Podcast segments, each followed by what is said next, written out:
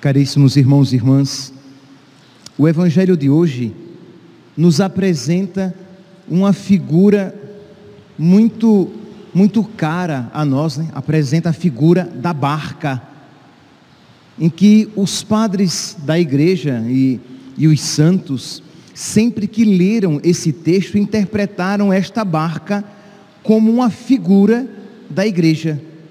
E diz aqui, que Jesus estava na barca e esta barca ela era agitada pelo vento e pela violência da água. A, a barca agitada, Jesus na barca, mas dormindo, e os apóstolos tomados de pavor. Só que é interessante, enquanto os apóstolos estão morrendo de medo, enquanto a barca é sacolejada, Jesus, ele dorme. Isto é, aqui nós podemos fazer esta aplicação de Jesus que está aparentemente indiferente à sua igreja, que é agitada nos tempos. Nós podemos ver isso no decorrer da história, fazer, nós podemos fazer uma aplicação para a igreja, como podemos fazer uma aplicação também pessoal, isto é, a igreja que no decorrer da história ela é agitada. Né? A, diz aqui que a água começa a entrar na barca e como que a fazer afundá-la.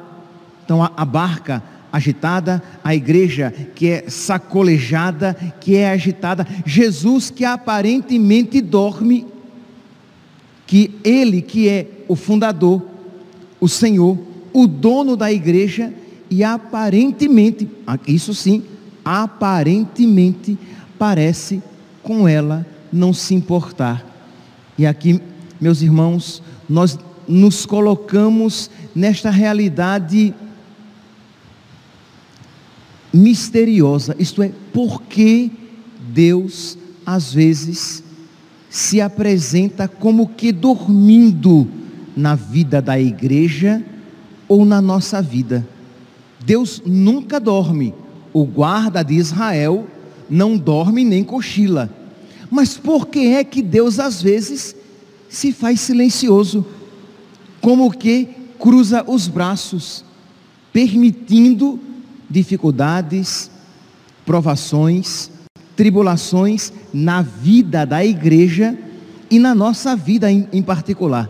Eu, que eu gostaria aqui que cada um aqui aplicasse, tanto olhasse isso numa perspectiva eclesial, mas também numa perspectiva particular. Isto é, existem situações em que parece que Deus não se importa conosco. E, meus irmãos, embora nós não tenhamos uma resposta clara para o porquê do silêncio de Deus, embora nós nem sempre tenhamos uma resposta é, óbvia para a aparente inatividade de Deus, nós não duvidamos que se Deus permite aquela dificuldade, se Deus permite aquela aprovação, é porque aquilo concorrerá para o nosso bem se na amizade com Ele estivermos. Tudo concorre para o bem dos que amam a Deus. Meus irmãos, eu sei que vocês conhecem esta passagem, espero até que vocês saibam direitinho onde é que ela está presente, lá na carta de São Paulo aos Romanos, no capítulo 8, versículo 28, mas nós precisamos colocá-la existencialmente na nossa vida, isto é, eu creio, Senhor, eu creio que tudo concorre para o meu bem, se eu estiver na tua amizade, se eu estiver no teu amor, se eu estiver em estado de graça. Por isso, meu santinho, minha santinha, se você está passando por uma dificuldade, se você está passando por uma aprovação, a primeira atitude sua não é querer compreender o porquê de aquilo está acontecendo, mas se precaver de estar em estado de graça, de estar na amizade com Deus. Então, se você está consciente de que está na amizade com Deus, fique tranquilo. Se você tem dúvidas, é melhor entrar na fila da confissão, se confessar, assegurar o estado de graça e aí sim, uma vez isso assegurado, está com o coração em paz, porque você sabe que independentemente dos acontecimentos, aquilo concorrerá para a sua salvação. São Paulo, né, eu citei aqui Romanos, capítulo 8, versículo 28, né? O contexto desta frase, desta afirmação de São Paulo, é um contexto de perseguição, de tribulação, de sofrimento. Né? Romanos 8, 28. Sabemos que todas as coisas, que tudo concorre para o bem daqueles que amam a Deus então, que diremos? Versículo 31. Diante desta afirmação, o que, o, o que é que nós iremos afirmar? E ele completa: se Deus é por nós, quem será contra nós? Percebe, meus santos, o quanto isso deve trazer paz, mesmo que nós tenhamos lágrimas nos olhos, isto é, mesmo que estejamos passando por uma dificuldade e que nos faça objetivamente sofrer, mas nós não iremos nos desesperar, por quê?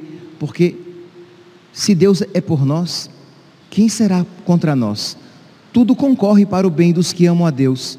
E tu sabes, Senhor, que não obstante a minha pequenez, tu sabes, Senhor, precisamos buscar permanecer no amor de Deus para que, mesmo em meio à barca agitada, mesmo que a nossa alma esteja agitada, mesmo que a nossa vida esteja sendo sacolejada, nós iremos dizer: se Deus é por nós, quem será contra nós?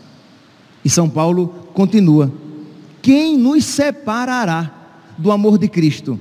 Tribulação, angústia, perseguição, fome, nudez, perigo, espada. Então ele deu aqui vários tipos de sofrimento. Quem nos separará do amor de Deus? Se Ele é por nós, se tudo concorre para a nossa, para a nossa salvação, se nós estamos no Seu amor, nada nos separará dele. Perseguição, tribulação, morte, nudez, perigo, espada. Por quê? Porque em todas essas coisas somos mais que vencedores, graças à força daquele que nos amou.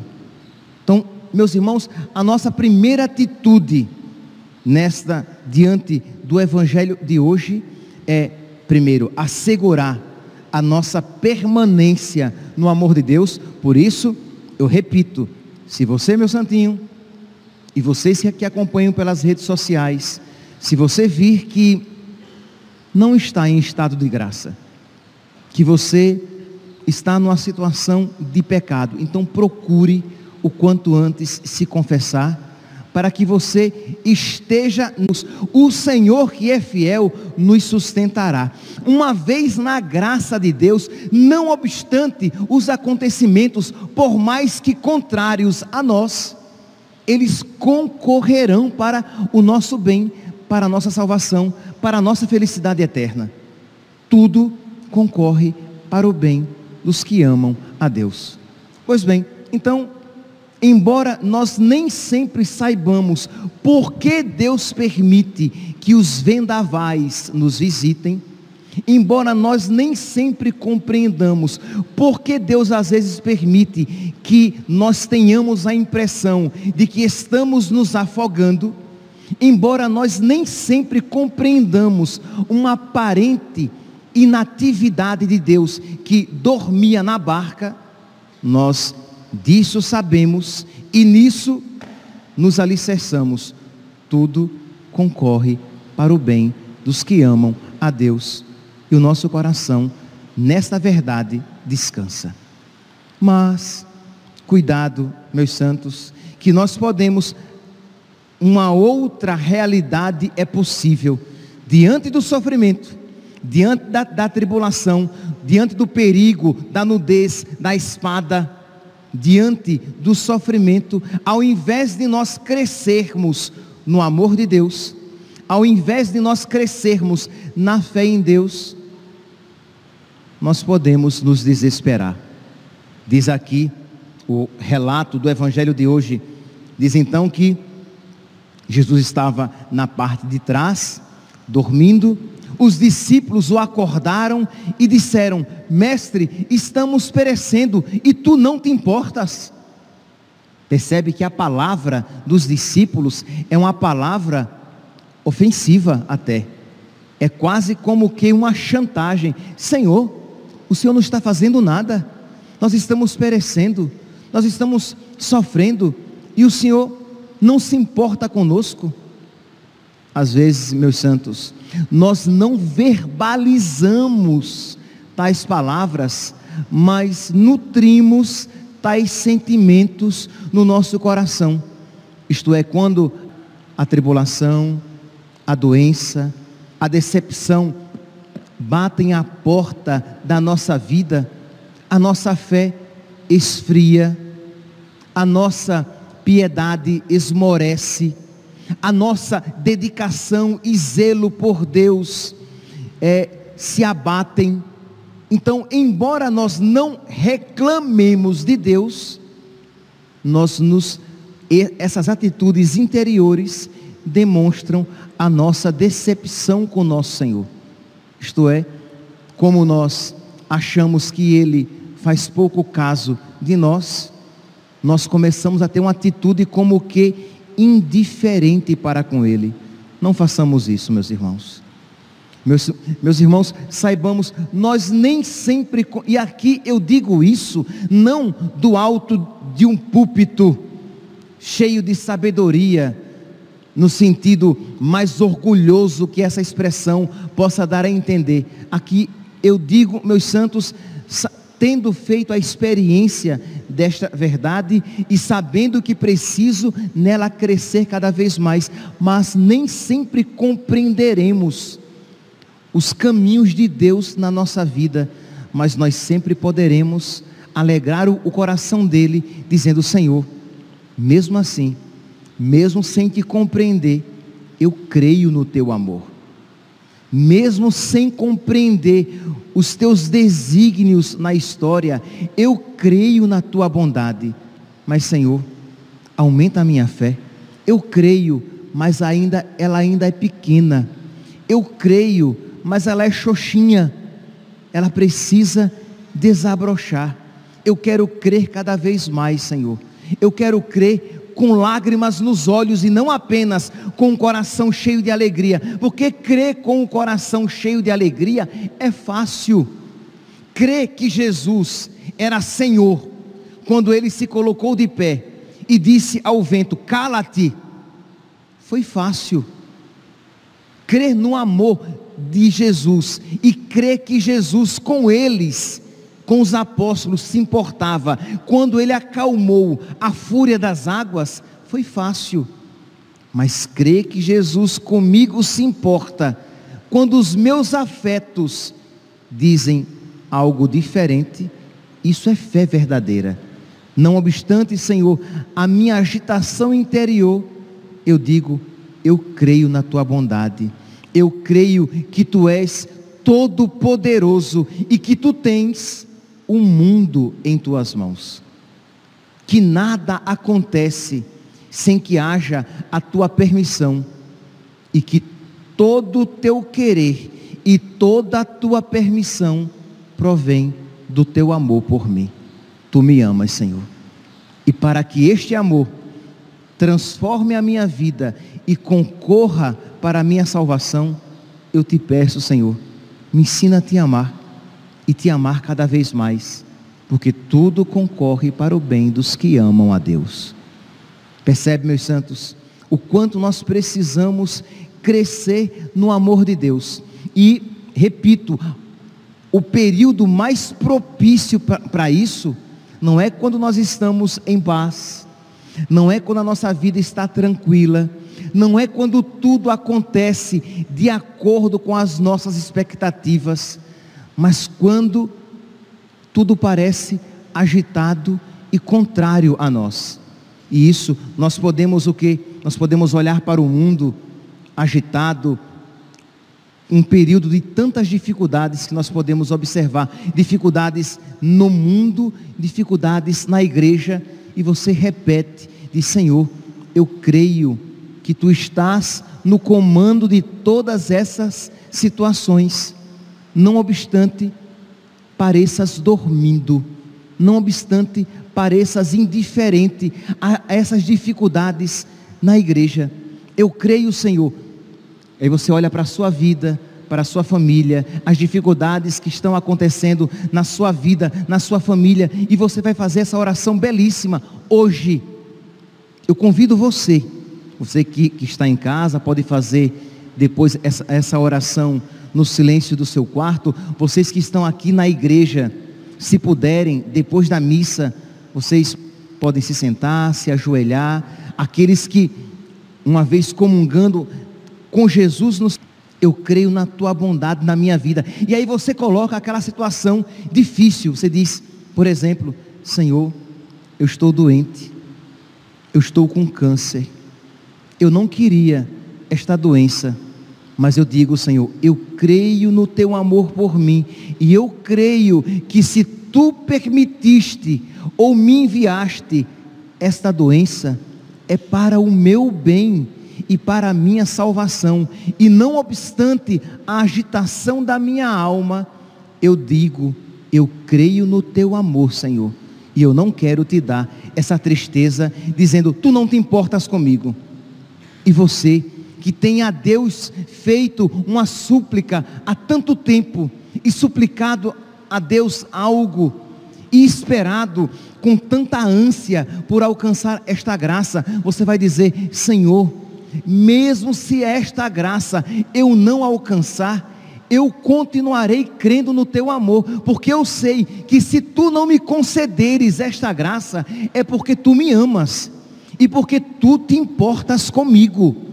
Percebe que alegria nós daremos ao coração de nosso Senhor quando nós não chantageamos Deus, sim, porque às vezes a nossa prece é um tipo de chantagem, né? Senhor, eu sei que tu me amas, por isso eu te peço isso. Quando você deveria dizer, Senhor, eu sei que tu me amas, por isso, quer me des isso, quer não me concedas, eu te louvo e te agradeço, Senhor, porque tu és bom, independentemente daquilo que tu me concedas. Eu sei, meus santos, eu sei que eu digo isso e eu compreendo que isso exige de nós uma fé grande, uma fé firme e que nós somos tão cambaleantes, que nós somos tão frágeis. É por isso que nós precisamos voltar o nosso coração para a Virgem Maria. Hoje, sábado, nós somos convidados então a voltar o nosso coração para ela, para aquela que nunca decepcionou Deus. Ao contrário dos apóstolos, que na dificuldade eles vacilaram na fé, ao ponto de Jesus dizer o quê? Então Jesus perguntou aos discípulos: Por que sois tão medrosos? Por que sois tão frouxos? Por que sois tão incrédulos, covardes? Ainda não tendes fé? A Virgem Maria Jesus nunca disse isso. Ela permaneceu de pé aos pés da cruz. E ali, mais do que nunca, creu em Deus e no seu amor esperou. Não duvidou do amor de Deus. Peçamos, meus santos, peçamos a nossa mãe que ela nos ensine a ter uma fé assim. Mas para isso é importante que você aqui hoje, agora, reconheça que a sua fé é pequena. Porque se você não se conscientizar da mediocridade da sua fé, você não vai pedir de verdade. Reconheça que a sua fé é minúscula. Reconheça que você tem fraquejado muitas vezes. Reconheça que você tem ficado muitas vezes aquém daquilo que Deus espera de você e diga: "Minha mãe, me ensina a ter fé.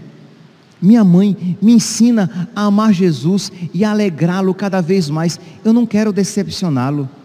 Eu não quero entristecer o coração dele, como os apóstolos entristeceram, ao ponto dele dizer: Como vocês são medrosos, como vocês são incrédulos, como vocês são covardes, como vocês são frouxos.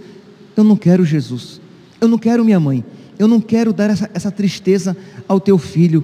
Por isso, me ensina a ter fé, uma fé firme, uma fé que seja salvífica para mim, mas também salvífica para os meus irmãos uma fé que seja para o meu bem, mas que seja também para o bem daqueles com quem eu convivo.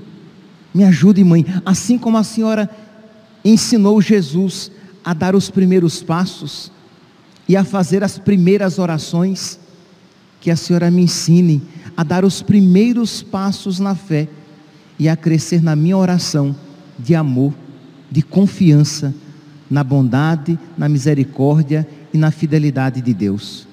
Meus santos, supliquemos, é maravilhoso quando nós pedimos a Deus, a Mãe de Deus, aquilo que Deus e a Mãe de Deus querem nos oferecer. É triste, e com isso já vou terminando, e todos nós acho que temos essa experiência de quando crianças, quando nós íamos pedir algo às nossas mães que nós sabíamos que elas não queriam dar. A gente insistia, insistia, insistia, mas lá no fundo a gente sabia, ela não quer me dar isso. E por mais que você chorasse e rolasse no chão, se a sua mãe fosse uma mãe verdadeiramente virtuosa, ela diria não, independente do teatro que você fizesse. Mas quando nós pedíamos algo que ela queria nos dar, com que facilidade nós recebíamos? Pois bem, peçamos à mãe de Deus fé que ela nos ensine a ter fé. Peçamos à Mãe de Deus que ela nos ensine a sofrer, para que o sofrimento na nossa vida concorra a um amor maior, para que a vivência, eu não estou dizendo, calma, poderia, tá? Mas eu não estou dizendo que você vai pedir a Nossa Senhora sofrimento. Eu estou dizendo apenas, peça a ela que lhe conceda a graça de sofrer como cristão Peça a ela a graça de sofrer de tal maneira que você não magoe o coração do filho dela, de nosso Senhor.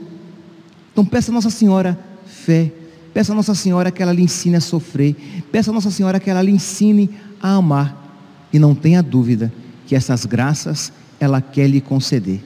Então que hoje, meus santos, neste sábado, dia particular dedicado à Virgem Maria, nós façamos esta prece que alegrará o seu coração e o coração do seu divino Filho.